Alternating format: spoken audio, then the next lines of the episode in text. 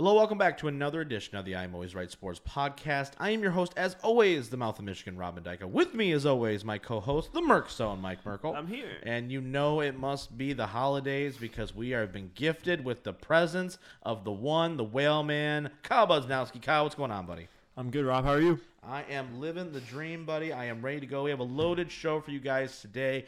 Uh, we're filming this the day after Christmas, so hopefully you guys had a great Christmas, have a happy holiday, happy New Year, all that good stuff. Um, got a lot of stuff to go over today, guys. Though we've got NBA talk, right? We always do it. It's our tradition, right? Uh, Post Christmas break. Um, I know with the COVID stuff, it's kind it's going to be a little bit different, but uh, we're still going to kind of take a, a, look in at the NBA landscape. Obviously, we'll be talking Pistons. We're going to be talking about you know the playoff race um, and all that good stuff. We're also going to be talking WWE's Day One pay per view that's going to be happening New Year's Day um, giving our thoughts and our predictions on that show. And then we're going to end today's show with a banger for sure. We're going to be talking the college football playoff once again, reviewing, previewing these matchups to give our final predictions as we go into New Year's Eve uh, this upcoming week. Obviously, Big Ten champs, the Michigan Wolverines, playing against the SEC champ or the SEC runner-up, I should say, uh, Georgia Bulldogs, and the SEC champions, the Alabama Crimson Tide, versus the Cincinnati Bearcats, who won the uh, AAC conference. So um, let's just jump right in here, guys. Uh, you know, the NBA season, we're you know a third, more than a third, I guess, of the way mm. through. Um, I let's start. Let's talk Pistons first because I think that'll be the shorter start to this show that we need it to be. Um, worst record in the NBA, not really that close five games in. Mike, you know, you I think were a little bit more level headed than I was. I think I was definitely on the Cade Cunningham is going to make my dreams come true. Um, and not that he hasn't played bad or that he hasn't played well, I should say, but this team, it, it's it's been a rough go for mm-hmm. this team, right? And notwithstanding with the COVID stuff and everything else, they're not a very good basketball team. Talk to me about what is going wrong with this team? Is it a Coach Casey thing? I feel like at this point, if they don't somehow turn this around a little bit, I think his seat's going to get hotter um, if this continues this trend. Is it just the team makeup? Is are we devoid of talent? Is the ideology behind the makeup of this team wrong? What is going on? Because I feel like they're still in that process of learning how to win, but I don't feel like we're necessarily taking steps forward either. Yeah. Um, yeah, I would to to the point of the highest degree of what's wrong with this team. Mm-hmm. I, I I attribute it to the um the makeup of the team. Yeah. I don't think that having five necessarily three and D guys mm-hmm. is necessarily the way to win anymore yeah. in the NBA. Um, you definitely could have won like that back when they won a championship back in 2004. Yeah. Um, but now you look at guys like like teams like the Warriors, the uh, the Suns, the Nets, Bucks, and all these teams, and you go, all these guys have at least two or three very elite shooters with guys who are three and D guys. Yeah. You look at the Pistons, you go, Killian can't really shoot. Cade's getting a shot, yeah. but it's not always there. It's very hit or miss. Mm-hmm. Saddiq Bey, you thought was going to be one of those guys that could hit those shots, yeah. and he's had outside the last like four games, yeah. has been pretty atrocious all year. Jerami yeah. Grant sophomore slump is hard for him. Hard for him. Yeah. Hard for him and Isaiah Stewart relatively. Yes. And yes. Jerami Grant has been hit or miss just in the lineup due to inefficient, and he's been hurt. Yeah. So, so yep. but like none of these guys are guys that you can just go I need a three or I need you to get a mm-hmm. shot and them make their shot yet. Yeah. So um, I think it's fundamentally the team makeup, and I think we put a lot of emphasis on guys like Killian and Saddiq what they did last year and be like, yes. oh, if they just take you know another step, step, up, we're fine up. Yeah. But we didn't think about, but what if they stay the same or, or even get a little yeah. less? Yeah. What would happen then? And now we're seeing that fruit of Mm-hmm. Killian can't. Killian hasn't gotten any better really. No. Um, since last year, Saddiq, I would say at best is probably the same. Yeah. If you take the totality, yep, I would, say the first yep. twenty games of the year, mm-hmm. I think he did, he uh, he got worse. But now these last five six yep. games, I think he's kind of gotten back on track a little bit. Mm-hmm. Still not playing very well. And Isaiah Stewart, I think is is so limited in what he can give you, at least on the offensive end. Right. That's kind of tough to have him out there sometimes. Yeah, I think looking at this in totality, right, and the three headed monster that they had coming in, right, Killian, Saddiq, and Isaiah Stewart, I think they played above what we were expecting last year. So going into this season, we're like, oh man, we had, you know, two all NBA first team rookies. Um, you know, Killian was hurt with the hip, so you didn't get to see that fully, and now you're bringing Cade in. Um, it definitely fooled me for sure. You know, when you look at this team and you look at the makeup of the team and you go, all right, and I and I still do feel this. You have a lot of young pieces, and I do feel like they're learning how to play. I think Saddiq trying to incorporate a mid-range game, trying to be more aggressive, going to the basket, I think has hurt his efficiency offensively a little bit because I think and and I think to his credit, he's like, I can't just sit on the edge and wait for the ball all the time. I'm too big. I'm too fast. I got to be able to attack the basket. Um, I think another big thing is some of these guys that I think played out of their depth last year, the Frank Jacksons of the world, are real. You know, Josh Jackson, Diallo, whoever the guys are. You don't have anybody that is a game changer right now. Mm-hmm. Anybody coming, especially coming off your bench or any sort of real depth that you can go and say, hey, you know, this is this is how we're going to win basketball games. You know, if somebody gets into foul trouble or something like that, like Cade is already your best basketball player, and it's not really close. Yeah, you know what I mean. And I think, and I'm getting very worried because yeah. I've said this to start the year. Yeah. This is where I think the team's going, mm-hmm. and it's not the direction I like it to go, mm-hmm. but I think it's where it's going to end up going. Is I think Cade is going to become your Luka Doncic. Yeah, and it's going to be very Cade reliant. Yes. On because we see it with Dallas all the time because I watch now. a lot of Dallas. 500 right now. And they're 500 yeah. right now, but it's if Luka plays well, mm-hmm. you're probably going to win. Yep. And when he has seven turnovers and he plays bad, they're going to yep. lose. Mm-hmm. And I think I think you're very close to just moving Cade to the point guard, yep. letting him run the team. But then it's all right if you go two for 12 from three and you're taking bad shots and you're not playing well, this team's going to suffer really bad. But if you're playing really really well you put yourself in a good chance to win. Right. But it's very scary when you get into that because um, it's going to be hard. It's going to take a lot of time to develop into a guy who can consistently get you into those spots to win. Yeah. Like like it took LeBron five six years to finally get into that role in Cleveland his yeah, his first sure. couple years yeah. to be like because that was his that was his thing yeah, was every, everything revolves around him but it took him three or four years before it was like okay like, we can oh, finally start progressing and start really winning and I don't know if I want to sit here with this team and guys yeah. like Saddiq Bey, Isaiah Stewart, all these guys and wait five years before you can start getting that. I, I think a little bit too of it is it's it's one of those things where it's like they're so young and they've got so many twenty year olds trying to play critical positions for them, mm-hmm. right, in spots in games where I feel like sometimes the moment just yeah. kind of overtakes them. And Jerami Grant last year, I felt like was kind of a balancing presence for them, where it's like, you know what, Let's let's let's let's kick it to the veteran. Let him make that shot, right? Mm-hmm. Like let's put it on him to do that. Um, now with him being hurt, you know, you bring in Olynyk, he gets he gets down. So you're you're missing some strong veteran presence there to kind of be like, let's steady the ship a little bit, right? Now Grant's offensive efficiency hasn't been great. Speaking of him, um, you know, the the rumor now is basically they're full in on okay, yeah, we could probably trade him. Now we kind of anticipated this a little bit. He only signed a three year deal. Mm-hmm. Um, excuse me. He signed a three year deal with them. He's next year's his last year of his contract. The odds of him staying long term probably not very high, just based on where they're at in the rebuild. Uh, Kyle, I want to ask you this, right? First off, what are the odds you think that Jerami Grant does get traded? Knowing right now he is a little bit banged up, he isn't in the lineup. Um, clearly they're going to be sellers, you know, for I guess what people have. He's really the only piece that I think anybody would really want right now to help a championship team. And what's a good spot for Jerami Grant if he does get traded? And what would you like to see come back in a trade? Right, like give me a trade package that you would be okay with, right? So I'm gonna. That basically means take the Lakers off the table because the Lakers have nothing to trade anybody. well, Regarding Jerami Grant, I mean, I've watched a totality of zero Pistons games this year. I've really had no reason. So I don't know the real trade value. I don't know the real trade value of uh, Jerami Grant. But I Adds feel a lot of credibility to the yeah, show. Yeah, you know, I've just been, you know, yeah, no, I've been. I, there's been a lot going on with this Michigan stuff. They're actually yeah. winning game, but anyway, but I think he will get traded. I don't. I I I see this as them going younger. I mean, they're not as far as what they're gonna get, no, no clue. Yeah. No, yeah, no clue. That's something that Mike would probably know. Well, but let's, let's, let's frame let's frame it a little bit, right? Because you know he's got he's got a year and a half left on his deal. He's making roughly twenty million dollars a year, right? Which is not atrocious by any stretch of the imagination. Right? I think he's in a three-year, sixty million dollar deal, roughly.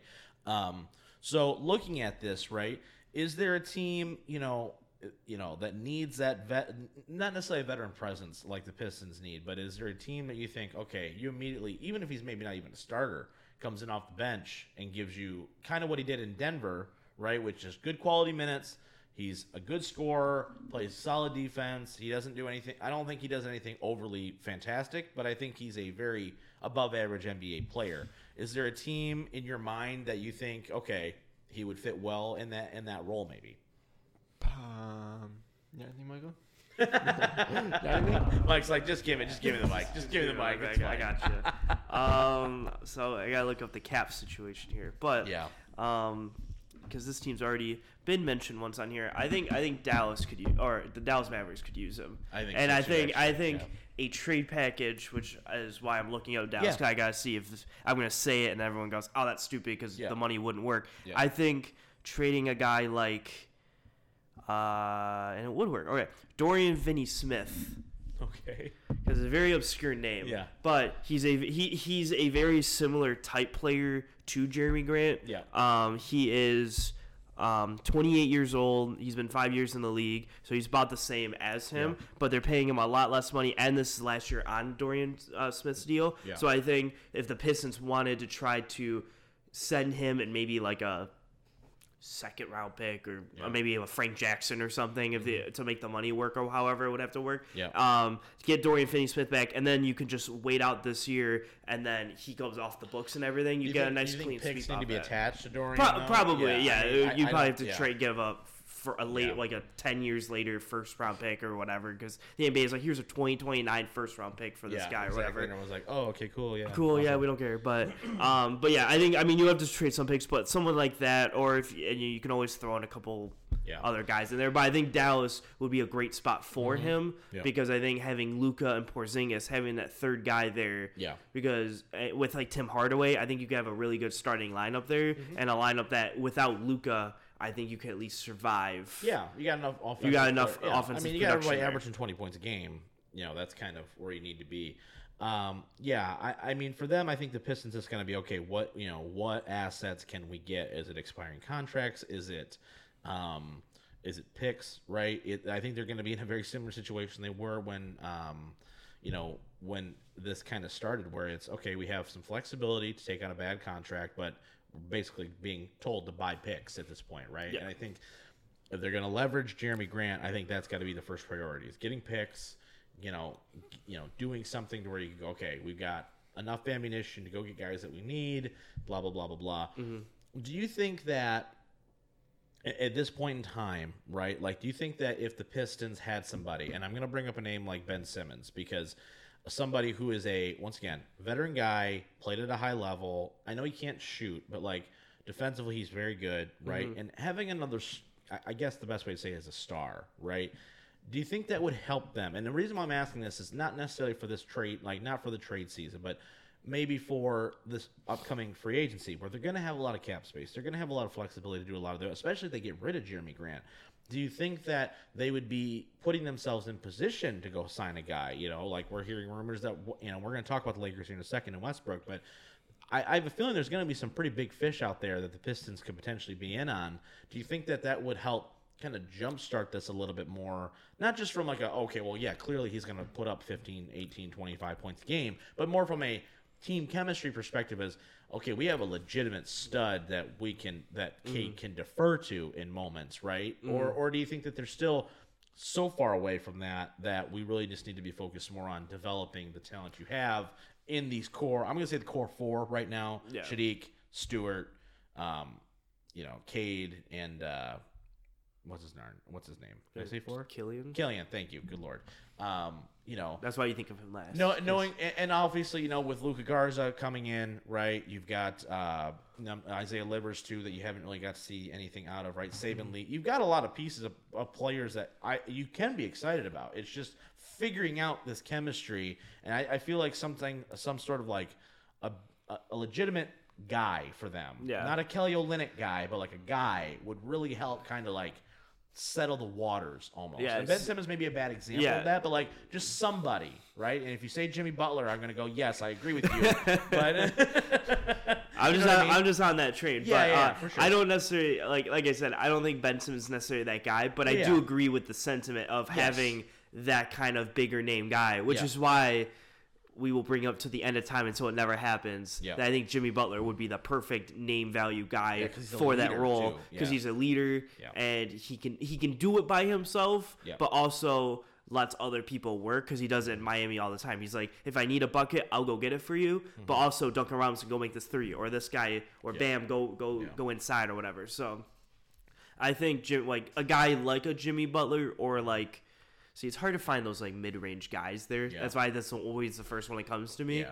But like those kind of names are very important Yeah. to to try to grab in either this offseason or like I think that was are we at that 2022 offseason where like 19 of the top like 25 guys are in free agency or is that the year after? I don't know. Let me look here. I'll, I'll do some research here. Uh, Because that. there's that one free agent class that's coming up that's like ginormous. I forgot if it's this year or the next year though. Yeah, NBA free agents in 2022. Yeah, that, I mean, you're to have John Wall, James Harden, Russ Brook, Bradley Beal, Kyrie, Gary Harris, Zach LaVine. Yeah. all in 2020. Yeah, like oh, that's another like a Bradley Beal. I feel like could Yeah, also be he's one of those nice. guys too, where if you were able to pull him Yeah. and you could pull him with Cade and she, like all those guys, I think he'd be another great name value to have here too. yeah, absolutely. Um, I, I totally. agree So, um, yeah, I don't, I, I wouldn't say Ben Simmons is necessarily the guy I would want. Yeah. Uh, but I do see the value in having that elite guy here. yeah, yeah, for sure. No, I, I'm totally in agreement with you. Let Let's shift focus a little bit here. Um, and just kind of talk about the landscape of the NBA kind of as a whole because That's tough, tough. Yeah, for sure. Yeah, in 2023, by the way, would be the LeBron James, James Harden. Yeah, okay, that's guys that are- one. That, that's the big But, name ones. yeah, I mean, I don't know how many of those guys leave where they're Yeah, at, but you know, you got the D'Angelo Russells, Andrew Wiggins, Kristaps, Kyrie's a free agent again. Apparently, I don't know how that works out, but you know, no one signed He- him in he's- 2022. he's a, he's a, he's always a free agent. yeah, right. Um, but let's talk about some of these other teams that are kind of in the mix here. Let's just start off. Let's just start with Lakers because it's the lowest hanging fruit possible, and just like every other sports entity, we're just going to talk about LeBron James and them, right? They're, I they believe they're still are they still six in the West They're right now? seven. They're seventh in the West. All right. Yeah, they lost. Um, they lost to lost to Brooklyn yesterday. Yikes. Alrighty then, but you know They like came back just to not come back.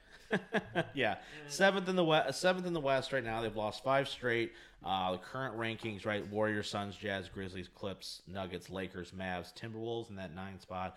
Um, but speaking of the Lakers, right? And the reason why I bring them up, not just because you know it's wherever LeBron James goes, the NBA goes, but the, the, there's already talk of the Westbrook experiment not working, right? And you've seen it now. You see it on Bleacher Report. You see it on ESPN. The rumors, the potential trade packages. Lakers are in cap hell right now, so they're gonna have if they do something, it's gonna have to be crazy monetarily, right? So let's let's take that out of it for a second. But in your opinion, you know, and this is to both you guys. You guys watch more Lakers games than I do for obvious reasons.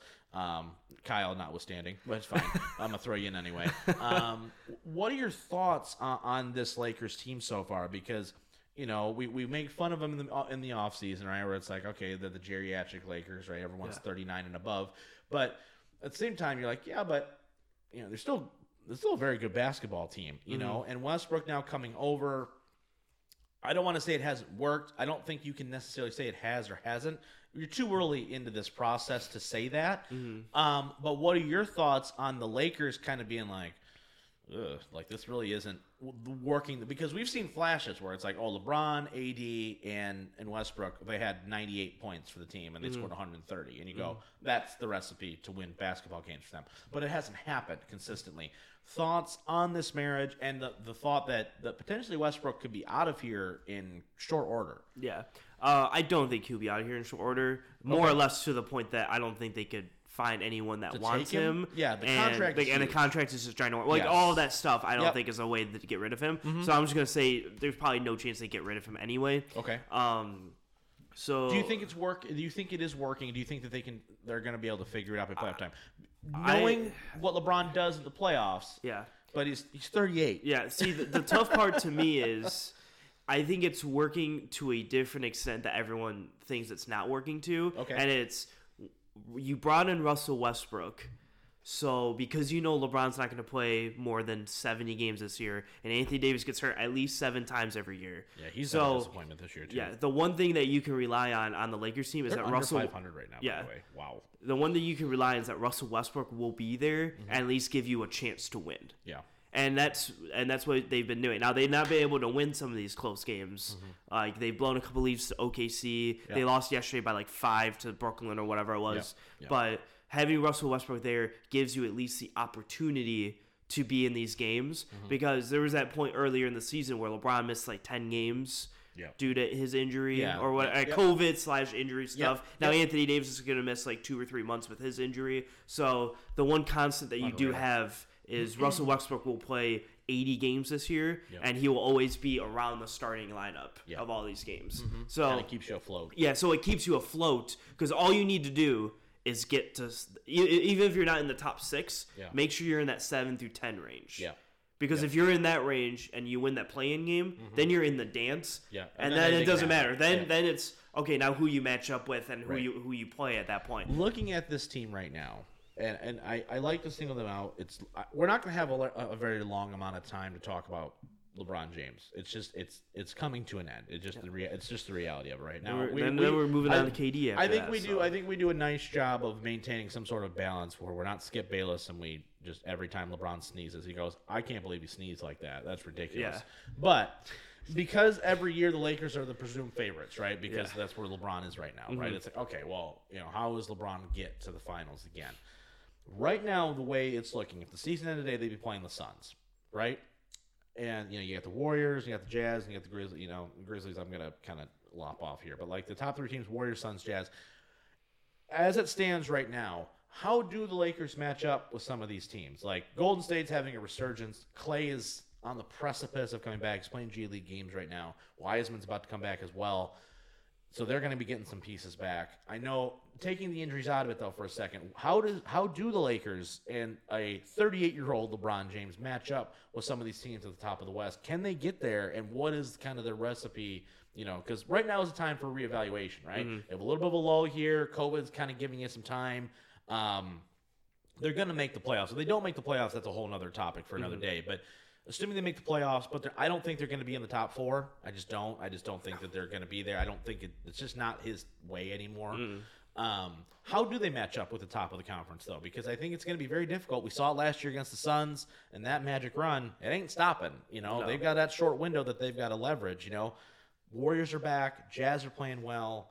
I, I don't really know how. I think it's gonna be a very tough road for them to get back. Yeah. It's gonna have to be every game. Yeah. He's gonna have to have 25, 28 points. Yeah, no. So the Jazz don't scare me at all. Okay. Like at all. Yeah. They're they're the if you want to make the NFL equivalent, they're that one 15 and 2 NFL top seed team that loses in the divisional round. I they're- Bay Packers.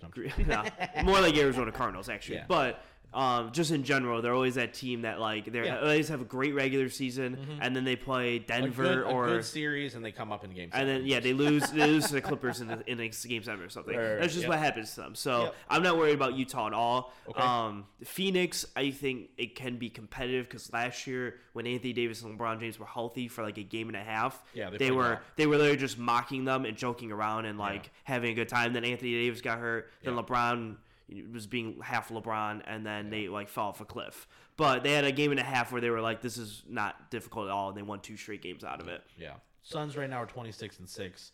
Uh, Jazz are 23 and nine, and the Warriors at the top of the of the conference right now at 27 and six. Yeah. Now the Warriors, I don't think they could beat the Warriors. No. At all. I, I cannot find a way Yeah. unless Anthony Davis is comes back and is, is the bubble Anthony Davis Yeah. Mm-hmm. that they have any shot at winning because I don't think Russell Westbrook would do anything and I think Steph and Clay together are almost unstoppable. Yeah. So the Warriors are the team that I don't think they would be able to get Mm-hmm. through, which is why I don't think they'd win the championship this year. Yeah. But um, I think they could beat anyone else in the West Okay. in a playoff series. Yeah. Yeah. Well, you know, the NBA is fun because even like we talk about it, right? Like Dallas, Denver, the Lakers, right? Even, you know, I think even Minnesota to a certain extent. You look at these teams and you go, seven games is a long series to be the same, play the same team, right? Yep.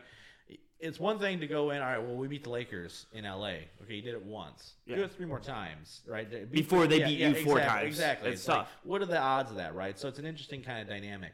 Um, who you know in the West, you know, you got the Warriors. Uh, Do you put Lakers at like probability from winning a championship right now? Where, where are your rankings at? Not taking records out of it, and where we kind of think this is going to play out because, like you said, the Jazz very good regular season team. I think the Suns are going to be up there for the rest of the year as well. Mm-hmm. I think Memphis is going to have a tough time because Ja Morant's banged up.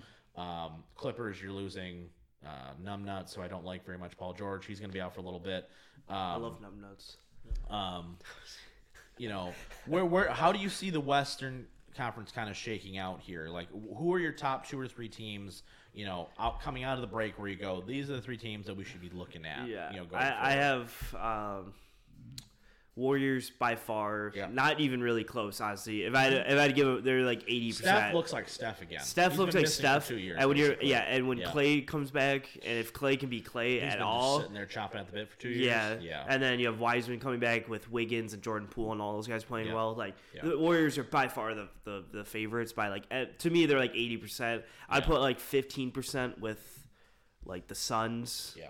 Because I think the Suns roster, I think that's that's the matchup. If I was like hoping for a Western Conference final, would be Suns Warriors. Yeah. I think that would give you the best Yeah. actual matchup in Okay. the in the Western Conference final. Yeah. And then I give the Lakers five percent because you have LeBron, and if Anthony Davis can come back and be good, um, I give the Lakers like five percent. Do I don't that- think anyone else has a real shot Do at you think it. they're regretting that trade yet, or because they got the title out of the bubble that they're like, okay, well, we're just gonna. I, I, I, to me, uh, see, the fun thing about the Lakers is they have like 25 championships. Yeah. So I'm like, it's, Yeah. it's uh, like I think it'd be different. Like the one with like Toronto where they had Kawhi for a year and then they made their magical run, and then they lose Yeah. him. Like that one's like the, every Totally penny worth was it. worth it. Yeah. But like this Lakers one, I'm like.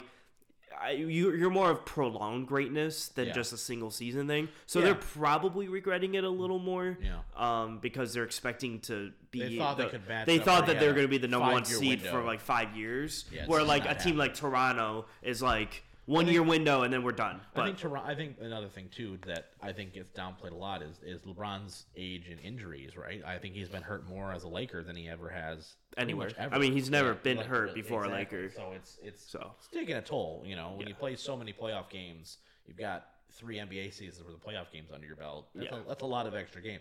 Shifting focus to the East now. Obviously, Pistons not even close, right? But you know, some teams that are kind of still trying to figure it out, like the like the the middle of the East is a jam packed garbage mess right now, right? I mean, you look at it. You know, the Cavs at 19 and 13, Wizards 17 and 15, 76ers are at 500, Hornets are at 500, Celtics are a game under, Raptors are a game under, the Hawks are two games under, the Knicks are three. Like, it's everyone's kind of in it, and then the Magic and Pistons are like not even close, right? yeah. you know, the Nets obviously being the top team right now, Chicago playing out of their minds, big free agent signings. The Bucks are going to be the Bucks. Um, how do you see this East shaking out? I mean, uh, Nets would presumably be your favorite. Is it? Is it gonna get you, the Nets are not your favorite? Oh, okay. You still think you have the Bucks at the front? At the front? Yeah. Okay. Explain that to me a little bit because you know Durant's playing really well, right? You know the Bucks are. I, you know it's kind of hard to kind of continue to play peak basketball all the time. Mm-hmm. Um, but they're right in the thick of it. You still think that the Bucks have the edge? Is it just because Kyrie's not there? They don't have that third guy.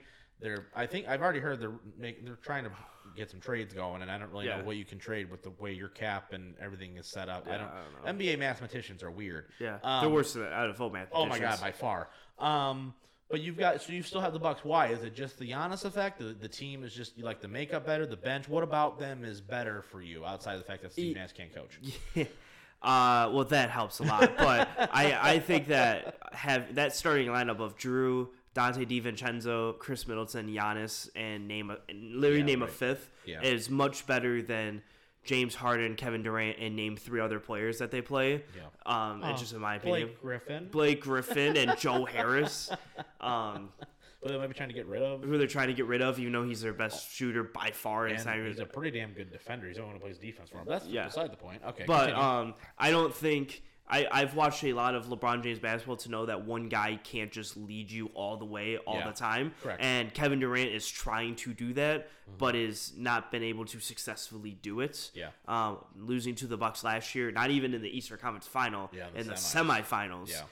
Having a game seven at home and not being able to finish it off is just insane to me. Yeah. Um, but um, I, I just don't think James Harden is playing very well. If he's not going to the free throw line 22 he hasn't times, looked right since he, left yeah, Houston. yeah, he just hasn't looked good. Yeah. So it's really the Kevin Durant show, and I don't think Kevin Durant can overcome Giannis, Jrue Holiday and Khris Middleton. Yeah. So I have the Bucks. Okay, but- so you got the Bucks. Talk to me about this Bulls team. This Bulls team is fun in a lot Yes. of, in a lot of respects, right? Because you make some big free agent signings slash trades, to DeMar DeRozan, Lonzo Ball, right? You give LaVine some help finally, right? You, really this is a very good basketball team. I would, now. I would, I would throw out the initial thing of don't be shocked if the Bulls upset the Nets in the semifinals this year. Oh, year. boy, that'd because be a I fun- that'd be a think fun that'd be a fun. it would be a really fun series, and I think having again having your starting five being Lonzo and you know, you have Alex Caruso off the bench, Mm-hmm. Yeah. who's playing really well and giving you a lot of good minutes. Yep. Um, uh, who else do they have? You on got the yeah, team? De- DeMar DeRozan, Ball, LaVine. Karu- I mean, uh, Vucevic is playing really well. yeah, for them as Vucevic well. is great. Um, you know, Coby White coming off the bench. You've got Coby people, White you and know. Alex Yeah. Caruso coming off the bench. Like you Yep. have you have such a deep team in Chicago there Mm-hmm. that I think again if Kevin Durant has to Kevin Durant would have to play 48 minutes a night to beat Chicago probably. Yeah. And you can't do that sustainably over a 3 or 4 series of 7 games. So you have so so in your mind you've got Bucks, Bulls, Nets as your top three in the Eastern Conference right now. um I have Because like I, I'm sorry, I don't believe in teams like the Cavs at the five. You know, I, the 76ers, I don't, I don't Yeah. get it anymore. Yeah, so mine Celtics are done. I mean, the Hawks are the only one that are kind of sticking out at me in the lower half of the league, where I go, I'm waiting for them to be like, oh, okay, we're good again. You know what I mean? Like, I don't. Is it was it a magic run for them, or was it more of a sustained success? Like, I've already heard rumors that they're willing to get rid of some guys as well. They're willing to get rid of. uh the guy they just re-signed to a massive extension too. What's his uh, What's his name? Well, I'm gonna look it up here. Cam Reddish. They're looking to Yeah, get rid Cam of him. Reddish. So it's like, you know, that's a pretty big piece for them. You know, you've got Clint Capela still, John Collins, Trae Young, you know, Bogdanovic. You got some people there on that Yeah. basketball team. That they're the only ones sticking out to me where I go, what What are you guys doing? You know, I, I look at um so I have Milwaukee, Chicago, Brooklyn. Okay. And then there's a pretty far gap I agree with that. Yeah. between and then I would have teams like Miami, Philly, honestly the Knicks. I Yeah, think I if they the could Knicks get right, Knicks are are better now, than 15 and 18. Yeah. And then the Hawks would be like the Yeah. four in a tier right below. But I think there's three a tier and then those four, then a tier, and then just about everybody else. I, I I think you can't really. I guess Cavs would be the top of that third tier, but that's not saying much because the third tier has teams like Washington, Charlotte, Boston, Toronto, and the Pistons. So there's not much there. So That's funny. All right, yeah, for sure. Yeah, like we'll the, the like this first round of the Eastern Conference is going to be so boring. Yeah, but then the it's just gonna second, the next two rounds are going to be really fun. Where I think the West is just going to have four straight rounds of fun Mm-hmm. Yeah, games all around because they have so many good teams on that side. For sure, absolutely, yeah. All right, let's shift focus here. Let's go to the squared circle. Let's talk WWE Sorry, Day Kyle. One, and then Kyle, I will give you your time to shine. Don't you worry, buddy. Um, But you have to talk Alabama too. You know. Yeah, yeah, exactly. You gotta Okay. you gotta talk positive things about other football teams, not only Michigan. It's okay. Uh, let's talk Day One though, Mike. Um, Yeah. Well, Mike brings up that card for us. Um, you know, it's WWE trying an experiment, right? It's one of the first few times WWE's ever run a pay per view on a Saturday, which is interesting, right? I hope they adapt that going forward because it would make my life a lot easier. Um, so you know they're trying to you know they're going to be you know it's day one. It's, January one. It's the first time they've ever done something like this. Um, you know usually they always have a pay per view before the Rumble right? New Year's Revolution that kind of thing right? right yeah, right at the beginning right at the end of December. Um, as we kind of get ready um, for Rumble season which we'll talk about in a future episode you know, wh- what are your thoughts on WWE trying the Saturday thing? You know, it, it, we're going to go through the card that's been announced so far. It looks like it's going to be a pretty solid show by all accounts if you're looking at it just on paper. Um, thoughts going into the pay per view, uh, you know, direction, you know, heading. Are we, are we getting any, real, or do you think this is going to be kind of a throwaway show as we get ready to get to the Rumble and then we're on the road to Mania? Yeah, I, I've never liked like ninety five percent of late December, early January shows. Yeah. I think there's like you could very few choice good ones that happen around that time because nothing's gonna Usually happen. they would dress it up, right? Like TLC would happen. or Yeah, like that, TLC it's or- a lot of Gaga, a lot of or there's like New Year's. Revolution Yeah, or whatever. Elimination uh, Chamber or Elimination. Chamber. Yep, Like the Cena, the one like 2006 one, Yeah. I thought was like pretty good. Yeah. But that's the one I can think of that was mm-hmm. like, oh, that was good. Most of them are not very. that good. was pretty good, too. Yeah, most of them are not very good though in general. Yep. Because I feel like after Survivor Series, you're kind of waiting till the Rumble. Yeah, and then then, you start really because then you really start building stuff. But it's like there's there's like that buffer room of two months that you have to fill. Yeah, and so I think "All right, this is just gotta just gotta get through it. so this is one of those where I think this card looks good yeah, but it, it gives me the NXT takeover vibe, not in the in the quality because nothing will ever compare to the quality, but it's like I feel like you can basically say, okay, I know every outcome that's probably going to happen on the show pretty yeah. easily. Yeah, let's go through it. Um, you know, it's it's. I love the Saturday thing though. I hope. Yeah, Saturday thing's I, pretty good. I'm though. really, I really hope they. I, I generally don't care. I'll stay up on a I Sunday or I Saturday, I really but don't either. But I just, from a, a, a viewing perspective, it helps us from a show perspective because then we can review it a week later rather than two weeks later and all that other stuff. So there's a lot of there's a lot of benefits uh, in my mind. Plus Saturday's just nicer that way. I don't have to stay up if I, you know, If you don't want busy to. day on work on Monday. So Yeah. anyway, let's go through it match by match here and let's give our predictions. yeah. All right, so we have Drew McIntyre versus Madcap Moss in a singles match, This will go 13 seconds. and Drew McIntyre will win. Yeah. So on house shows, Yep. McIntyre is feuding with the Bloodline. Yep. On house shows, so Yep. that's probably where they're gonna go Yeah. for the Rumble. I'm assuming after this. Which is interesting, you know, because I thought McIntyre would probably win the Rumble. So they're probably gonna they're probably probably looking for Lesnar Reigns at Mania somehow. Yeah, just hope Lesnar doesn't win the Rumble. I just I, you can get you don't need Lesnar to win the Rumble to get there. No, I, I think the Rumble winner should challenge Big E, Big E or the, champion is. WWE Yes, champion. Agreed. 100%. And I think Lesnar, you could honestly do something with this match where you Oh, yeah. grant it the rematch at Oh yeah, or something. Oh yeah. I don't know if necessarily Reigns should lose the title, but I wouldn't be shocked if Lesnar wins it for like three months and then Reigns gets it back at Mania or something. Like yeah, you could I'm do yeah, I like that. some thoughts But- on that. Well, we'll get to it. Yeah, we have uh, yeah, McIntyre though wins here. I think honestly, before we switch focus real fast, I think this is a huge opportunity for Moss. Yeah. though. I think they, I think they see something. Got a great look, Mm-hmm. right? Um, I think if as long as this isn't a 10 second squash, I, I definitely think there's a potential where you could go, hey, you know, maybe we have something with this guy, you know, as more than Baron Corbin's sidekick. So just a thought there. Uh, so we got Edge versus The Miz in a singles match. This is going to low key be a really good match. I feel like. Yeah, I, I, yeah. I, I think the Miz is going to come with a game in yeah, this match. and Edge, Edge will win, but I think wins. The Miz will have a really good showing because Miz Yes. Mm-hmm. generally has good showings. Um, I low key think if they don't have anything else planned, now not maybe for Mania, but I think this could set up a match maybe at the Rumble where Yeah. it's a mixed tag where Beth Phoenix comes back, wife and wife with Maryse and Yeah, everything they being do on it, TV. I think that's a really good I, attraction. I wouldn't. I wouldn't be shocked if that's like a Mania thing. I either. could be right. I just don't know what they plan for Edge wise, right? Like, Yeah. I don't know if that's a big enough match for him to be in, right? I know Yeah. they did it with Cena and them before. Yeah. I don't know if they can keep this going for another four months. That's my only Yeah. concern.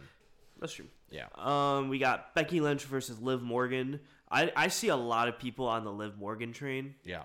Um, I I would say I wouldn't mind. This is the one where the outcome to me doesn't necessarily matter too much. Yeah. Because I'm not the biggest Becky Lynch person out here Yeah. in the world. So I'm like, if Liv wins, good for her Cool. because she's Yeah. Mm-hmm. worked hard for it. But Becky wins, she's a bigger attraction, so I get it. Yeah. So I'm kind of tossed A little bit. Yeah. on either way. I think Liv Morgan's actually maybe a little better in the ring, but Becky's by far the bigger star. I, so yeah, I'm kind of, you know, I, I'm low key kind of thinking maybe she doesn't win it here, but I, I think she should be one of the favorites going into the Rumble. Yeah, maybe I she think, wins a know, I Rumble mean, or something. I just Yeah, don't know like- who they're going to put the Rumble on. Like, if Bayley comes back at the Rumble, Maybe. she probably wins it. But, um, I could just, you know, this is one of those things where they're really starting to get behind her. I, I think it may be. I think they're going to wait.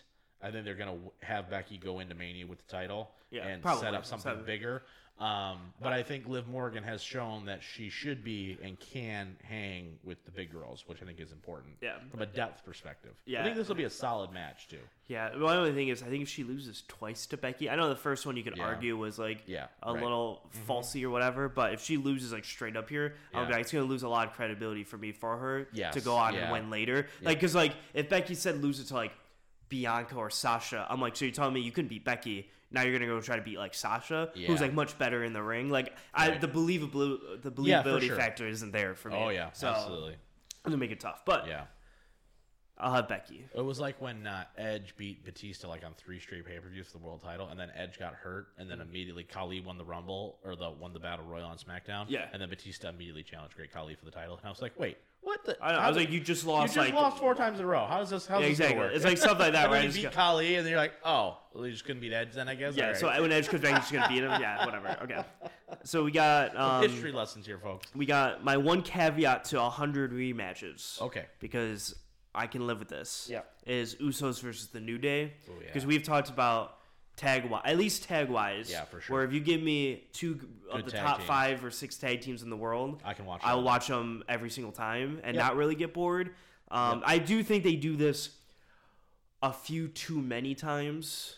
They definitely. So like it's it's getting it's getting a little repetitive. Yeah. But I'll be okay with it if this is like a one time thing. I think they do a nice. I think they've done a nice job this time around because they've given everybody in the new day some oomph behind them. Yeah, right? so it like, seems okay, bigger. You know, Xavier Woods wins the King of the Ring. Kofi's former WWE champion. Big E is current champion. Right. Usos have are now redefined as a tag team again. Yeah. Right. Even though they're the champs, I think, and I think too, it is a little bit like, all right, what are we gonna do with Xavier and Kofi? All right, well, the Usos are a tag team still. Let's just we know we can get a good match out of it, Yeah. right? It's easy booking in Mm-hmm. a lot of respects. So, and plus with Big E feuding with Roman and Survivor Series, I think it's a nice transition yes, match. I agree. And I'll be really pissed if the New Day wins this match. It doesn't Yeah. make any sense for the New Day. Yeah, I think the Usos win. Yeah. and I'll, I'll say I'm cool with this one. I think if they try to do it again Yeah, or like, a couple more times, I'll be like, okay, try to find someone else. Yeah. But like for this time, I'm like, I'm, I I'm won't cool be with having to it. see Xavier kind of transition to the Intercontinental and Yeah. maybe that race a little bit. I won't be shocked to see that Yeah. happen. With the King of the Ring, you got to do something with it. Yeah. I mean, jeez. All right. So do you have more thoughts on the four way or the singles? Which one do you want to do next? Uh, let's do this. Let's do. Let's do the four way. Four way. All right. I figured you had more to talk about the Yeah, singles. I, I, these both of these world title matches are extremely interesting to me. But Okay. we'll, we'll all let you Okay, so we have the Fatal Four Way for the WWE title. We got Big E as champion Yep. versus Seth Rollins, Kevin Owens, and Bobby Lashley. Yep. Um, I feel like this one, if you want to throw me a toss up, I, I guess I'd say like thirty percent Big E because he's champion. Yeah. But like, I feel like any one of these guys could win. I'd be. I'm I'd be so glad you said that because I am in the exact same boat. I think they have done, especially for a Raw storyline, Yeah. have done a phenomenal job of giving me the thought of I don't know who's Yeah. going to win this Now, match I- because you can make the argument right now. Any of these guys walk out tell you go, oh yeah, Yeah, I, I kind of I, felt I, it. I, I give thirty to Big E. I give so the other five out of. I would Yeah. say twenty for Bobby because he's been champion for a while I agree with earlier. that, yeah. But like if like because I'm like Kevin Owens just re-signed, Yeah. so I wouldn't be shocked if they give it to him. I would love Rollins has been their guy for like six years, so you Yep. Mm-hmm. could give it to him easily and have him run. Or 100%. Big E hasn't been bad as champion either, so I think you could have him retain in a big match. yeah, and so I'm like you can get it where you can kind of escape, right? Where Yeah, it doesn't you- make anybody look bad. There's a lot of Yeah, so I'm like. I'm like, I necessarily, I don't necessarily have like a favorite. I guess if I had a favorite, it'd be Big E because he's Yeah. champion. So it's more likely the champion retains. Yeah. But I think it really could go generally anyway. So I'm going to lean Big E in that And I mindset. love it when it's like this. I, Yeah. I, we constantly talk about it all the time of where matches lose a little bit, even though we know it's going to be a great match because we feel like we already kind of know what's going to happen. Mm-hmm. In this match, yes, I think Big E is still going to be probably the betting favorite if you had to pick one. But I love the fact that I feel like Kevin Owens has a shot in this. I also kind of feel like Kevin Owens is in this match to take the fall, but I, I guess we'll see. Um, but like, I love the fact they brought Bobby in here because they've done such a good job with Bobby Lashley over the past year and a half. I think Seth Rollins is doing some of his best work right now, not only in ring but character wise. I love the suits. I love the massive fur jacket thing he comes out with now. I really, I really dig the presentation. I think putting Big E in jeopardy. So if Big E wins this match, you're adding more credibility to Big E. If he doesn't, you go, okay, Fatal Four Way. He doesn't have to get pinned even in this match to lose the title, which I think helps kind of preserve Big E if you're trying to keep him in that main event slot. Lots of things. You know, I think the hardest part for this is that I just don't know where the, no matter who wins, what's next Yeah. because if if there's not a new champion, then you're assuming Rollins, Owens, and Lashley are in the Rumble. Are those the favorites going in then? Like, I I personally, and I don't know how you feel about this, you're gonna need something big. It's or if you're gonna go with Big E and, as WWE champion. Now it lessens because if you have Roman going in as champion, that's going to be your main event regardless. So you don't need to have Big E be the biggest shining star of the world. But it's still the WWE championship. It's still one of your two pretty much co-mains. You're gonna need to have something big there. So if you're gonna stick with Big E doing WWE champion, we need to get somebody on this momentum train to be like, oh, this is gonna be a really hell of a match. Mm-hmm. You know what I mean? Yeah. So that's my only concern with it. But I love that. I am very looking forward to this match. I think this will be a match that is gonna go. You go. That was the best match of the night. Yeah. Um. So who do you, who do you have winning? Oof. You didn't say a Um, prediction. yeah. You said a lot of words. I, know, that I said a wasn't lot of words That on wasn't how a I'm excited for it. Um, Screw it, Kevin Owens, just because I want him to win. I Okay, don't know. cool. I don't think he's going to, but I'm just gonna go with it anyway because got. I think Big E's the favorite, but I'll say Kevin Owens. All right, and I, I'm gonna presume our main event because it's always the main event. Roman Yeah. Reigns and Brock He Lesnar deserves to be the for the event, Universal it. title. Yeah. Sure, and uh, I agree. And uh, I have Reigns winning, but it's like 51-49. Because there's another one that I think is like a toss up, but I don't. I think it's good. I think it's more like, like more easily to see than what I'm trying. Like I'm trying to think of. Oh my god! So Paul Heyman left. So maybe he teams up with Lesnar. They win. Blah blah. I'm like thinking of this huge story. I'm like, no, probably Reigns will just win. Well, I could see it where okay, he teams up with Lesnar, and then they just immediately swap it back again, right? Where Yeah. they think, oh, Paul's a babyface now with Brock. They're back together, home team, blah blah blah blah blah, and then he slides his title to Reigns. Reigns hits Brock, and you just Yeah, and the you was, like, immediately go back to homeostasis almost, right? Um, I think there's a part of that. The, the Paul Heyman factor for me is probably the one that is throwing me off of this match because they did the angle before, um, which I thought was really well done. I'm I don't know. I'm just not in favor of putting the title back on Brock. I just don't think it's necessary. I don't think it's needed. I do think, and that's kind of the reason why I kind of picked Owens for the WWE title matches. I feel like they want a splash coming out of this show somehow. I feel like they want something. I don't know what it is. I don't know if it means you know the Rock's back or what. What something to get people like, oh crap. You know what I mean? Going into the new year, you're starting off with a hot angle. Something new, something fresh, something to get people talking for Monday night and SmackDown, all that stuff. So that's where it's like it's hard for me to be like, yeah, I think Lesnar could win this match because of that, but I just really don't want him to because I really just don't think it's the right call. Um, let me ask you this: Do you think that placement in this is uber important? Because in my mind, I could very well see Roman and Brock coming out first in this match and having the WWE Fatal Four Way finish out. And I think if that happens in a structured way like that, I think there's a better than not chance you see a new champion crowned at the end of the night.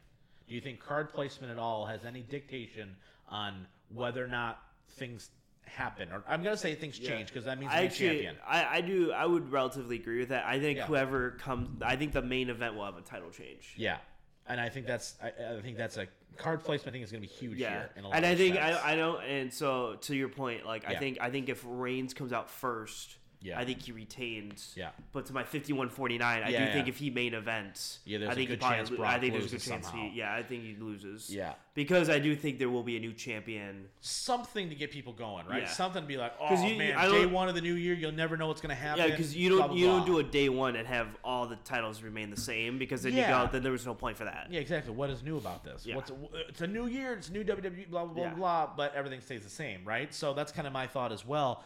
Um, God, God bless it. I'm gonna say Roman retains, and I hope they open the show.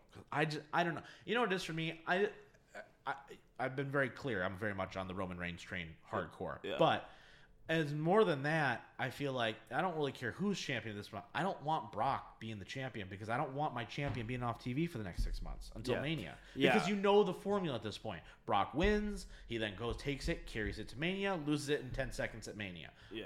We've seen it enough times, you know. Now, you mean to tell me if, if someone calls, hey, listen, Brock's to win the title here somehow, but then you're to get Roman Brock at Mania, but you're to get a 20 minute solid Yeah. wrestling match?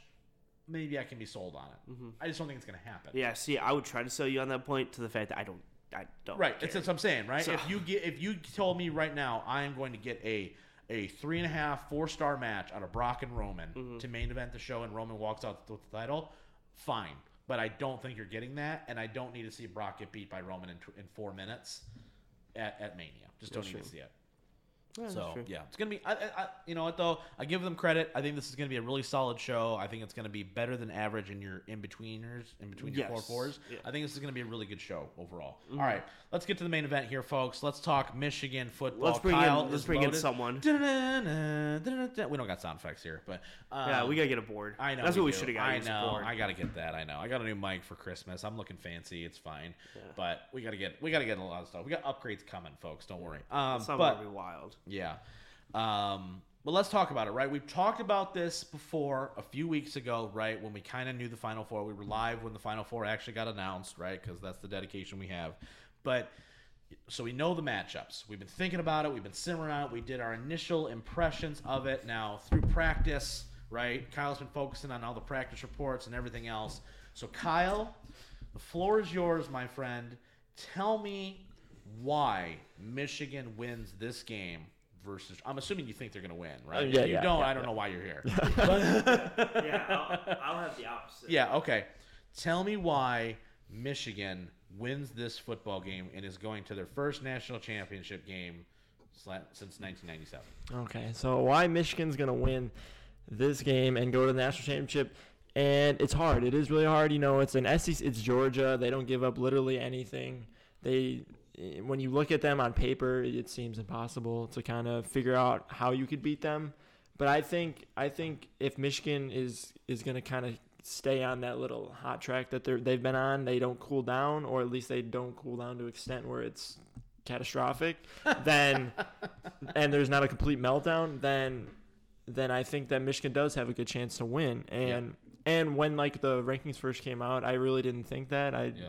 I wasn't very hopeful, but now I've had time to kind of think about it. Had Kind time of to get your mojo yeah, back. kind of had time to look over things. I Yeah. I do think they have a good chance, and I and oh, sorry, I You're know. good. You're fine. Um, I know if it's that okay. was but. Kyle's just breaking stuff. it's it's been a minute. Yeah, it's been a while for me, but um, offensively, I think that it would be a very good thing for Michigan to go up tempo, which is something they haven't done, and when they've tried to, Okay. it hasn't been successful. Yeah. But if they if they're running an offense that is up tempo where they are sustaining long drives, kind of like what they do, what they did against Ohio State, Yep. is when you see something like that big DL defensive line guy, number nine, what I don't know yeah, his yeah. name, Yep. where against Alabama when they had a long drive when they were getting down Right. the field, he was based by the time they were at the twenty yard line, he was they would hike it and he was just standing there. Yeah, He would he's just yeah, he's Yeah. just complete gas. He's just standing there with his with his hand up, right?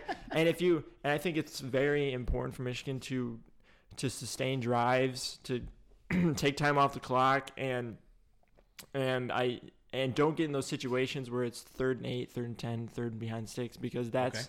that's how you lose this game essentially. Yeah. And defensively, I think you do exactly which is harder harder said than done, but I think you do essentially what you did against Ohio State and Iowa, where a majority of the, their third downs were third and eight, Third and ten, where they were behind the sticks and they Yep. were not in situations where they wanted to be in. Yeah. And if you put, especially Georgia's offense, who's they're good, but they're not they're not this prolific offense. They're not nearly as explosive as Ohio Yeah. State is. if you can get them behind the sticks, Yeah. then you have a great chance of getting them off the field and getting your offense back on the field. Give me, give me, give me something here before we go to Mike on the Georgia take here. I want to ask you this because I, I you you brought up a, you brought up a lot of good points here, but I want to go back to the offense for a second here. Okay, um, in your opinion, right? What is the one thing that Michigan does better offensively? What is their advantage compared to Georgia's defense? Right? We, we've we've talked at nauseum. Everybody in the country has talked about how Georgia's defense, right, 17 points a game until this until this Alabama game, right? But if you dig in a little bit, Georgia didn't really play anybody all year either, right? So there is a little bit of that asterisk there. Now we've seen Michigan put up big time points against good defenses, right? The Iowa going into the game had a pretty good defense, right? Forty two points, no big deal. Ohio State's defense had been getting better from week one to now. They put up forty. Tell me what you think the difference maker for Michigan offensively is in order to do what you're saying and sustain these drives. Because I agree with you, they're going to have to sustain drives. They're ne- they can't settle for field goals. They're going to have to score points. But I think points are going to come at a very limited supply against this defense. So, what for you is the one thing? Is it a player? What is the X factor for Michigan's offense to be like, all right, we can get 28 up on them, and we're going to force Georgia to play our brand of football? I think that what Michigan has that a lot of teams don't have Yep. or wish they would have is mm-hmm. they've had they have six, seven, eight guys who they can get the ball to. You know, they don't have Absolutely. one dude. They have one guy Yeah. who they're just their Yeah, guy. they don't that- have a go-to. Yeah, they don't have Yeah. a go-to guy. They don't have they, the defense is not gonna have someone where they they can hone in on. They have Yep. they have if it's Erick All, Andrel Anthony, Cornelius Johnson, you know, Blake Yeah. Corum out of the back, the, Donovan Yep. Edwards, Yeah. like, and Haskins. ha- anyone really, honestly, Yeah. anyone throughout there that they Yeah. anyone has they've proven that that they can be used in any situation. I think that's going to be extremely vital in situations where you, if you're in a third and eight, you know, a little halfback dot, little dump off to Blake Corum where you can maybe Yeah. get you first down, stuff like that. It's going to be very important to be Yeah. successful against this great defense. Would you have? Would you caution to say last thing, and then we'll get to Mike? Would you Would you hazard to say it right now that McNamara is going to have to have the game of his life? Now, when I say that, I mean I'm not saying he's got to throw for 400 yards and six touchdowns, but what I am saying he's got to keep protect the ball. He's got to do what he's been doing, but I think he's got to take it up a level because you think the run game is going to get stifled a little bit with the front four by Georgia's defense. You know that Georgia's going to go look at it and go, "We have to stop 25." That straight up, I think Haskins is their best offensive player right now. They're going to have to stop him, right? So they're going to have to throw the ball at times. They're going to have to make big plays. Is it safe to say that McNamara for you is a key in this football game to kind of just be better than Georgia's quarterback, Yeah, which is not that high of a bar in my Yeah. opinion. Yeah, I'll, yeah, but I'll let Michael talk. But Yeah. I I don't think he has to be this like game breaker. Yeah, he doesn't get to be a but- savior. But, I think he's got to make like some plays that are just like Yeah. this was define like this Yeah. is a game defining like game on the line. Like Yeah. he's got to make some Need a throw. plays that Yeah. that Third can down win you a game. Yes. Yeah, absolutely. All right, Mike has Wait, been. wait, wait, wait, wait. Yep. So I have I have some adhes- ad, adversity points for Kyle here. Okay, Because I kind of disagree with some of the stuff you were saying. Okay. So I see. I look at this game completely different, actually. Okay. So fundamentally, you say that I think Michigan's offense should go very quick and like no huddle, hurry up offense. Yeah. I think comparatively with Georgia's offense, Yeah. I think the better play is actually to like slow the game down Okay. and have longer drives. Okay. And the reason I say that is because if you to a team with a bad offense, Yep. If you so if you limit them to say you Right, have seven have to be perfect. possessions, have you have to play perfect. Okay. If if you're going fast and say you're scoring, that's Yeah, fine. yeah. But now you're giving Georgia 12, 13 possessions. Yeah. Now you can now they can risk throwing that interception. Can I- they can risk some more stuff. Can I interject you real fast here and say, just to kind of as a rebuttal to, for Kyle's point here, right? If, knowing that, but your the strength of your team is de- defense for Michigan. Yes. So would you prefer it to where okay, we're gonna go up tempo, and then when we're gonna force them to have to score, right? But we know that they can't keep up with us. I don't disagree with that, Okay, and I just- and, just I, one- and, yeah, I just and I like the idea of like point, of yeah. like your their best players are two defensive tackles. So if you go Yeah. up tempo, it tires them out. Yeah. I do agree with that. I think they start out up tempo. But I thought, but I think like going up tempo all the time. Yeah. Mm-hmm. I think giving them more and more possessions because you saw they played with Alabama. Yeah. And Alabama's the highest scoring offense They probably in football. 10-0 They were up ten nothing at one Yeah. point and scoring very efficiently. Yep. So what I'm saying is. Um, and I think I think Michigan has a slightly better defense than Alabama does this year, which is very weird to say. But I think Yeah. Michigan's defense I- I- is, I is at least slightly better. Yes. But I, I would think that if you can limit the game, like in the first half, if both teams have five possessions and you score on three of them and they score on one, Mm-hmm. Yeah. that's much better really than both shape. of you having nine drives Yep. and you scoring on three. Yep. Because then it gives them four more chances Yep. to score one or two more touchdowns. So that yeah. that's where I slightly differ to that point. okay, yeah, I, The I rest, with everything else I generally I would generally agree with, but Yeah. I, I'm more of I think you should slow the game down slightly than speed it up. Yeah, I'll give my take here in a second uh, on both teams, but I, I want to get your point now, right? You're, you're going to take the opposite side. Yeah. Um, before we get to final predictions on this game, and then we'll talk Alabama and Cincinnati as well, as well as a potential championship final as well, based on our predictions. But Mike, tell me why Georgia wins this football game.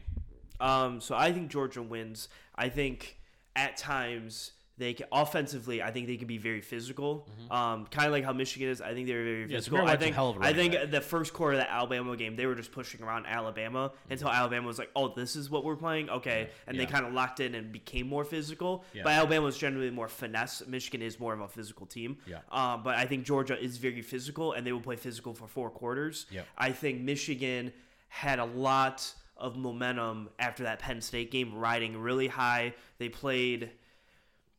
No, no, it wasn't Nebraska. Who was the second to last game they played? Um, where they just Maryland, Maryland. Yeah, where they they- just they blew the doors off. They were feeling really good. Then you have a home game against Ohio State, feeling really good. And then there, everyone in the world was like, "There's no way Iowa wins." But like the the amount of heat and momentum going Yeah. into that, where Georgia, on the on conversely, had a very cold end of the year. They Yeah. played three really bad teams, so they weren't Yeah. really ready to go into that Alabama game, Yeah. and it showed when they were like, "We don't know what to do when we're down 17 to 10 because Right. we're not down 17 to 10 Ever. Yeah. ever. So I think seeing that adversity and seeing them being able to fight against that adversity slightly, Yeah. I think now you're going into a team where I think Georgia is more level-headed than where they were after the Alabama game. They're gonna be Getting motivated, getting that's their sure. getting their head checked in. Yep. Okay, okay, now here we are. And I think Michigan cooling down a little bit. They're not going to be this seven yards per carry against Iowa and Yeah. eight hundred getting eight sacks in this Yeah. game or whatever. I think all that's going to be slowed down too. Um, so that's just fundamentally how I think Georgia has at least a good chance of winning. I think defensively, that D line, I think I think Hassan Haskins is going to get stopped. Yeah. Like straight up, I think I think we talk about how good Hassan Haskins is, Yeah. but I think that those those four D linemen are, are going to either stifle him, slow him down, whatever you want to say about it. Yeah. Um, I think there he's going to have a tough time getting his three yards, four yards of carry type Yeah, stuff. paper cuts. And I, Yeah. I I do think that they will get into many situations where because this is the Harbaugh way when they play really good teams is Yeah. he's, he's quite stubborn sometimes and he tries all right we're gonna run it twice with Haskins Yep. and when it's Third. third and seven now and you're trusting Cade McNamara to get you those seven yards Right. I think it's gonna be very tough to get those seven live yards like that. to To live live- like yeah. that Okay. and to Kyle's point if you're going if you're gonna speed up the game and you're gonna have multiple drives like that where you have third and sevens all the time you're not gonna be able to pick them up you're just giving Georgia more and more opportunities to go score so I think in that way, I think Georgia wants you to, to speed the game up Yeah. because they want more possessions to have more shots at the dartboard to win this league. Mm-hmm. So I think those are the two ways. Stop Haskins, be more physical than Michigan, Yeah. and hope that Michigan, if Michigan's on this hot streak, I don't know if they can lose, Yeah. but I think Yeah. they'll come down to earth Let in a ask- four and a let- weeks. Let me ask you this. So, coin toss. Yeah, I was gonna ask Kyle that too. That's fine. I'm, I'm gonna ask you first, right? Okay. Because you're uh, uh, you're the representative for Georgia in this situation. yes, okay? I represent Georgia. Yeah, you are the Mr. Georgia Bulldog. Even today. though I'm the only one here that gambled money on Michigan to win, Yeah. I will represent Georgia here, guys. Let's go. um, coin toss. All right. You win the toss. Receive for the second half, Um, for or Geor- just say kick and then somehow don't get the ball either time. Like yeah, that yeah. I can't, I can't believe. All right. the ref went, no, you want to defer. If you're Georgia, you want to play defense first because the agree with that. defense is the strength of your team. I would agree with that. Um, if you can, like I said, if that first drive it's Hassan Haskins run, run, third and seven, you get a deflection and you force them to punt. That's probably the best thing that can happen to you because you're getting the ball at 40, your own 40, 35 yard line. At that point, now you're playing with house money because now you're up in possessions Yep. and you get the ball to start the second half. So even if they slow the game down or they speed up and you're down three or seven, ten at halftime, Mm-hmm. you have that ball at the second half to help maintain that so it doesn't get out of hand very easily. Kyle, you're Michigan, win the toss. You defer the second half, get the ball to start. Us Wolverines will receive Oh, really? Yeah, All right. I- I agree Yeah, with that, okay. too. Because yep. because because same thing with the Ohio State game. Like if you can like get the ball and just go score, like first it off, like everything. that's Absolutely. then it's Yeah. like okay, it's a game. Yeah. it's a game, and like and like For the record, I don't disagree. I was just I'm, No. surprised, I'm surprised you're going the aggro route. no, yeah, I usually like to receive. I mean, Yeah. uh, kick, but Yeah. and but like if you really think about it, like how many how many minutes of this entire season has Michigan been down, like losing, like not not very much, and. If I'm Michigan, I don't want to be well when they were. playing from behind at all. yeah. Um, no, I, I don't disagree with you at all. Um, That's yeah, actually one- funny yeah. because I strongly agree with both of those. Yeah. Which is why I think there's no chance that That that Georgia no that Georgia starts with the offense because I think both teams are like I'll just because take the ball. Georgia's like our defense is our strength and Michigan's like we want to show you that we can score right away Yeah. and make this a game and Yep. so that I think both teams' egos are going to want them to have that defense and offense out I, first. I love this game so much for so many reasons, right? Because you know the it's funny because I think that Georgia's deficiencies feed into Michigan's strengths and a lot, especially Yes. offensively, right? Like Georgia's passing game is not the greatest, right? And so when they get behind the sticks, it turns into Michigan's feeding frenzy, right? On the same note, if Michigan's strength on offense is L, is Georgia's strength of their whole team, which is the run defense and being able to maintain possession and run the ball. They're, they're literally the exact same versions Yeah. of themselves It's in ways. weird. It is and it's so so weird. weird, to Yes. watch two teams that are like, like almost Yes, identical Exactly. Because play it's going to come down to quarterback play, I feel like, at the end of Yeah. this game somehow. And that is where, weirdly enough, it's like, it's hard for me because I think Cade, when he has needed to this year, Mm. and I gave him a lot of flack early on in the year. I gave Josh Gattis a lot of flack. They have put up points through the air when they've needed to. They did it against Penn State. They did it against Ohio State. They did it against Michigan. And I know they lost against Michigan State, but it, it wasn't because McNamara played bad. They did it against Michigan. They did it against Ohio State. And they even Iowa. They did it right where they were able to kind of have their way.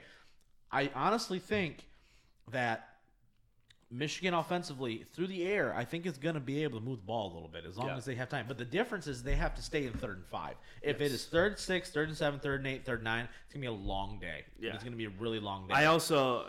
I think the eh, game plan for both teams is going to be the exact same. Force third and six. Yeah, I, I think my and my one concern for Michigan early Yeah. Is Cade in the last two games Yes, has thrown a critical interception Yes, early in the game. Correct. And now both times they were able to overcome that. Yes. But we watched the Ohio State game. Me and Kyle did. But you texted Yeah. me and you said once he threw that pick, you're like, this could Uh-oh. get out of hand. Yeah, because Ohio I'm State. like, Ohio State's going to go score, which they didn't. Which but they did, but- normally they do. Yeah. and then you go, and the, all the momentum's gone. Yeah, and Iowa it was the same thing where they throw that interception, and I didn't necessarily think Iowa was going to go do anything. I thought Michigan still had it in the bag. Yeah. Mm-hmm. But against Georgia, if you come out opening drive and you throw a pick on that first drive, Can't and do it. Georgia goes score, that is worst case scenario for you, and Georgia is singing praises if that happens. So Yeah. that's where I get worried because Stetson Bennett. Or JT Daniels, either one, whoever plays, or both play, or whatever. Oh they generally don't throw that op- like near opening interception. They both aren't great with the ball, No. but Cade has shown the propensity to throw that. Well, you know what Michigan's defense. You know, the, the one thing I do worry about a little bit too with this matchup is Georgia knows what Michigan's going to do. They're going to run two high safeties. They're Yeah. gonna. They're not going to let you beat them over top. They're just not. It's not going to happen. Mm-hmm. You know what I mean? So Georgia's going to have to come into this game thinking we got to be able to run the ball successfully, and I don't know if they're going to be able to. Quite I don't frankly. either. I really don't. I don't think either team can run the I, ball. I know. It's, that's, crazy. why it's one of those games where it's like you know you see this. You know what's the over under for total points in this game? Does anybody know right now? I It will- can't be over fifty. I will look at the gambling sites right now, Rob. Yeah, because I because in my mind I don't see how it's I don't see how it could be because looking at this game you just go I don't see it's going to be hard to score. I feel like in this game in, in general. Um, 45. 45. Okay, that's fair, right? So, I think this is going to be that that game where it's going to be a 20 to 17 type Yeah. of ball game. Also, yeah, so Michigan is plus seven and a half right now. Oh, I would take that. I would take that pretty definitely easily. take that. Yeah, I, I don't think it's going to be that far apart. Um, all right, let's get down to it. Let's give me a prediction, and then we'll we'll talk Alabama, Cincinnati, in not near as much detail. Um, but tell me who wins this game, Mike? Uh, I have to say Michigan Yeah, because I gambled, so Yeah, I have to say I, I can't say anything else Yeah. because I have them winning. you got a score. Uh, no. You guys, math, not my friend. No, I love it. All right, Kyle, who wins this game? Michigan's gonna win, Oh, God. 24 to 23. The the, the nation's best kicker, I don't think I lived through that game. Jake Moody, Twenty-three game. kicks Wins the, last game second winner. Field goal? Yeah. That's my prediction. Down 23-21. Yeah, I got Michigan winning this game too. Yeah. I, I, here's the thing. if I this did point- bet, if I did bet at them, yeah. I would actually maybe pick Georgia, but I bet them like three weeks ago. I want. So, you know, that's the thing. It's I. There's a lot of reasons why you take Georgia in this football game. Number one, it's Michigan. Their propensity to blow it in big games is legendary at this point. Mm-hmm. But you know that Ohio State game changed a lot for me. I think going out and beating Iowa the way they did changed a lot for me in the perception of this team. Now, of course, now that I have faith in them, they're going to go drop an egg. But it, it's one of those things to where it's like. I don't even know. It, it's it's kind of like to me like if the Lions made the Super Bowl mhm. and they're playing against like the undefeated Chiefs and Mahomes is thrown for 9,000 yards, I would still have to take the Lions just mm-hmm. because I go, I want them to win so badly. It's so hard for me to talk it out of that way a mm-hmm. little bit too for me. I think Michigan's I think Michigan the thing they do well, it travels well. And I think mm-hmm. it's maintainable. They run the ball, they rush the passer well. They don't give up the big play. All these things are things that are instilled in you from a principle, from a foundational standpoint. And I think that they are better than Al- than Georgia offensively. And because of that, I think they have the slight edge, and I think they win this game. And I think they have a very good chance to win it all. Speaking of that, let's shift focus here. Let's talk Bama, Cincinnati. This is a lot less sexy of a game for a lot of people for a lot of reasons. But Cincinnati is undefeated. They're the only undefeated team left. Um, you know, they're here for a reason. They've lost one game basically in like two years. And you're playing a Bama team that is not Alabama of years past. You got some injuries, right? Metchie's out, right? I believe because he blew his leg up. Um, Bryce Young is Bryce Young. I get it. Defense is susceptible at times. Kyle, tell me how, or tell me what Alabama needs to do to avoid the upset. What Alabama needs to do the do, As I pointed Mike. they need to take advantage of the run game. Cincinnati has two AP All American cornerbacks. Yeah. And the last thing you want to do is start throwing lobs up to them picks, especially when we don't have Metchie. Yeah. So so utilizing the run game to open up the pass game, Mhm. and defensively just get into the quarterback, Will Anderson, the nation sack leader. Yep. Get to the quarterback, get him rattled, show him that you know this is no you know nobody team is Alabama. You know you're in the playoff now. Yeah. And I think if they can just get to them early, get in their heads, then it should be easy. What do you do? You think there's a threshold for Alabama from a from a scoring perspective where you go and say, okay, if we can get 14 up, the game's over. Like I, because we've seen that in the past, right? Where they played like Oklahoma and stuff, where you go and say, all right, they're up 10. Oklahoma's still got a pretty explosive. Oh, now they're up 17. Never mind. I think it's kind of done now, right? Like, is it is it going to be one situation where Alabama's if they go up two touchdowns or even 10 points, right, two scores? Do you think that's going to be too much for Cincinnati to be like, oh, I don't think we're going to be able to over, you know, you know, get through that? Do you think that Alabama's got a number in their mind, thinking, okay, we, if we get up 14, we can pretty much coast and just every time they score, we score. Yeah. So I mean, I would. I mean, as little faith as I have in Cincinnati, I Yeah. think a 14 point deficit. I mean, it's like would be hard to come back, Yeah. but I I wouldn't like just say it's over, turn the TV off. No, no, no. But, like, but like, if, yeah. if it's like 17, like like three scores, then it's like rough. yeah. If once that, then I'm like yeah, it's over. But I mean, I'm not. I, I don't have no faith in Cincinnati's Yeah. offense. I feel like they're still they're still an explosive team that have has They're weapons. undefeated for Yeah. a reason. Yeah.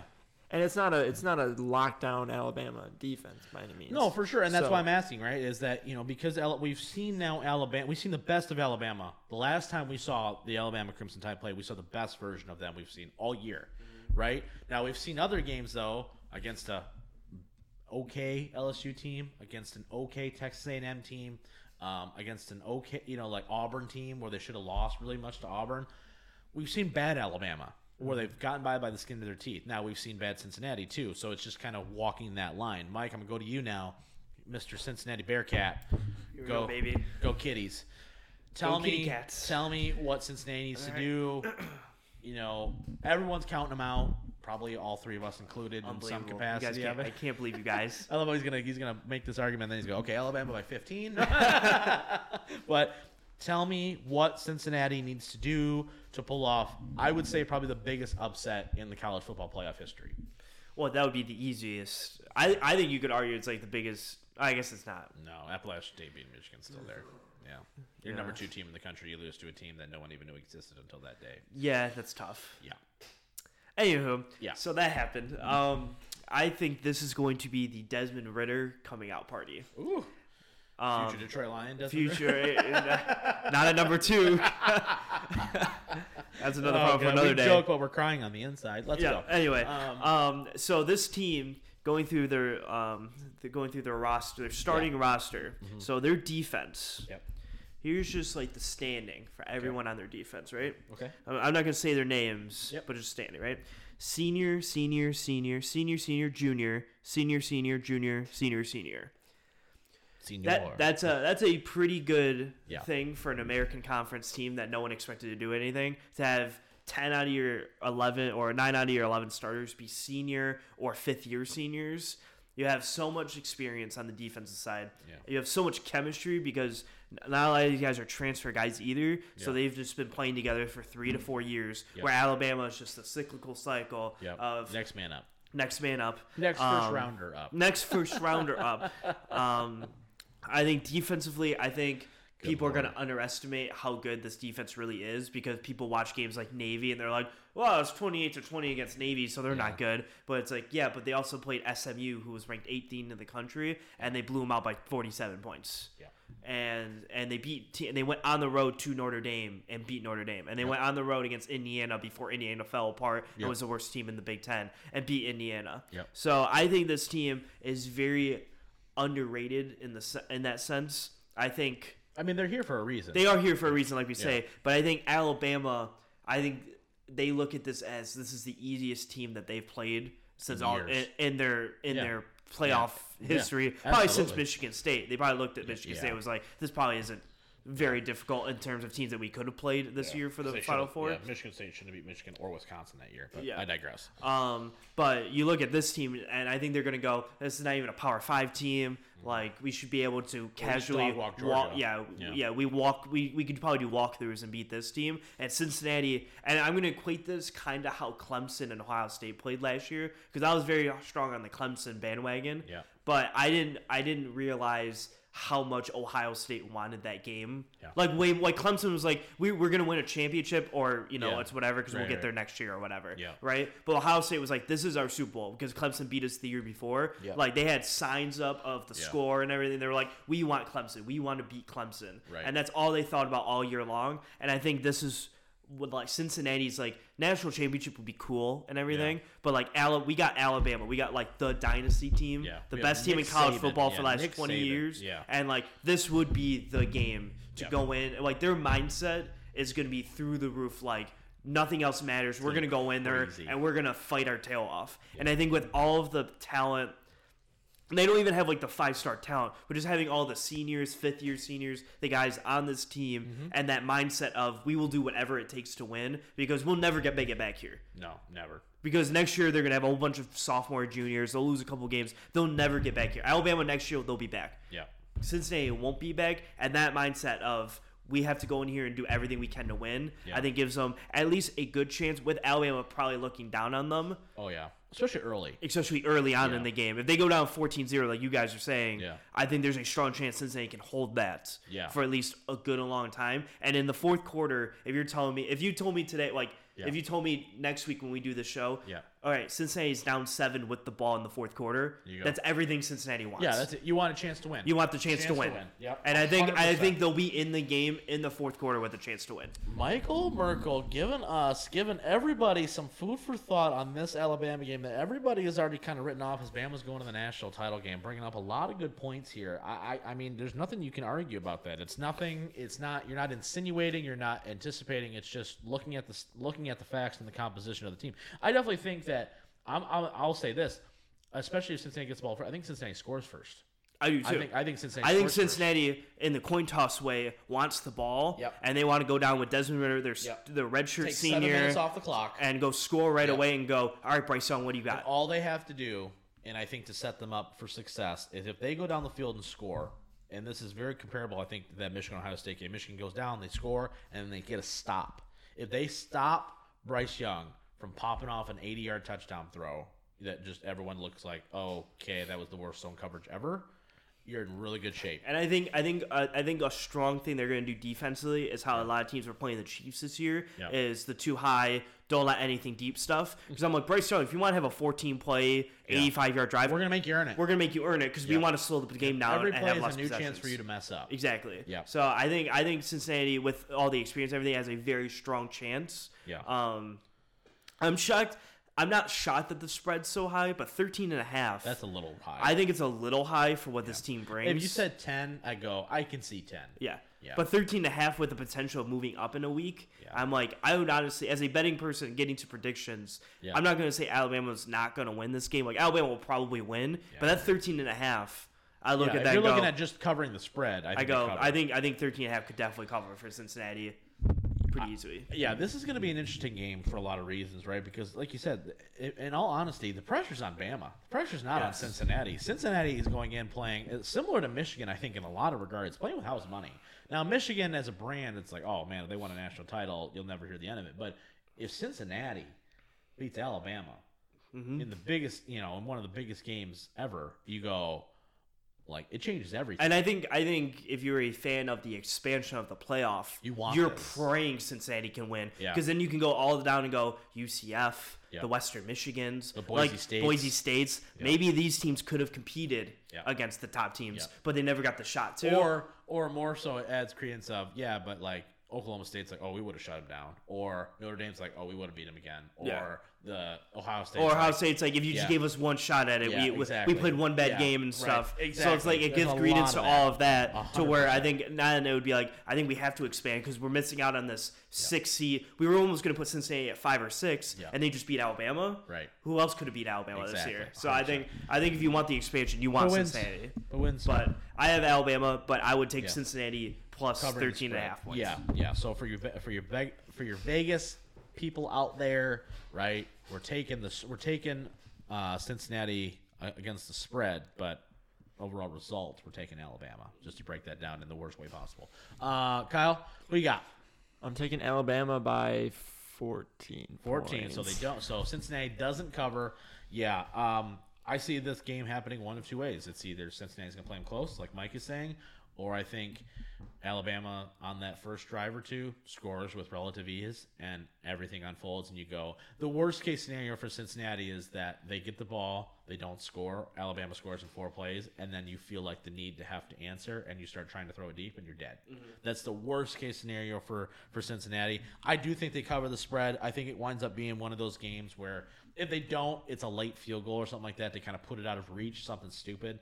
Um, I do think Cincinnati is going to hang around this entire time, um, but I do think Bama gets the dub, unfortunately. Um, so I don't want to get too crazy. We're already an hour and 20 minutes into this, but real quick, just it, don't even, I don't even want to break down the game yet because let's just wait to see it. But if it happens, Michigan, Alabama, if you had if you had to call it right this second, everything we've talked about, we've talked about the good, the bad on both teams at this point. If you had to pick, who you got?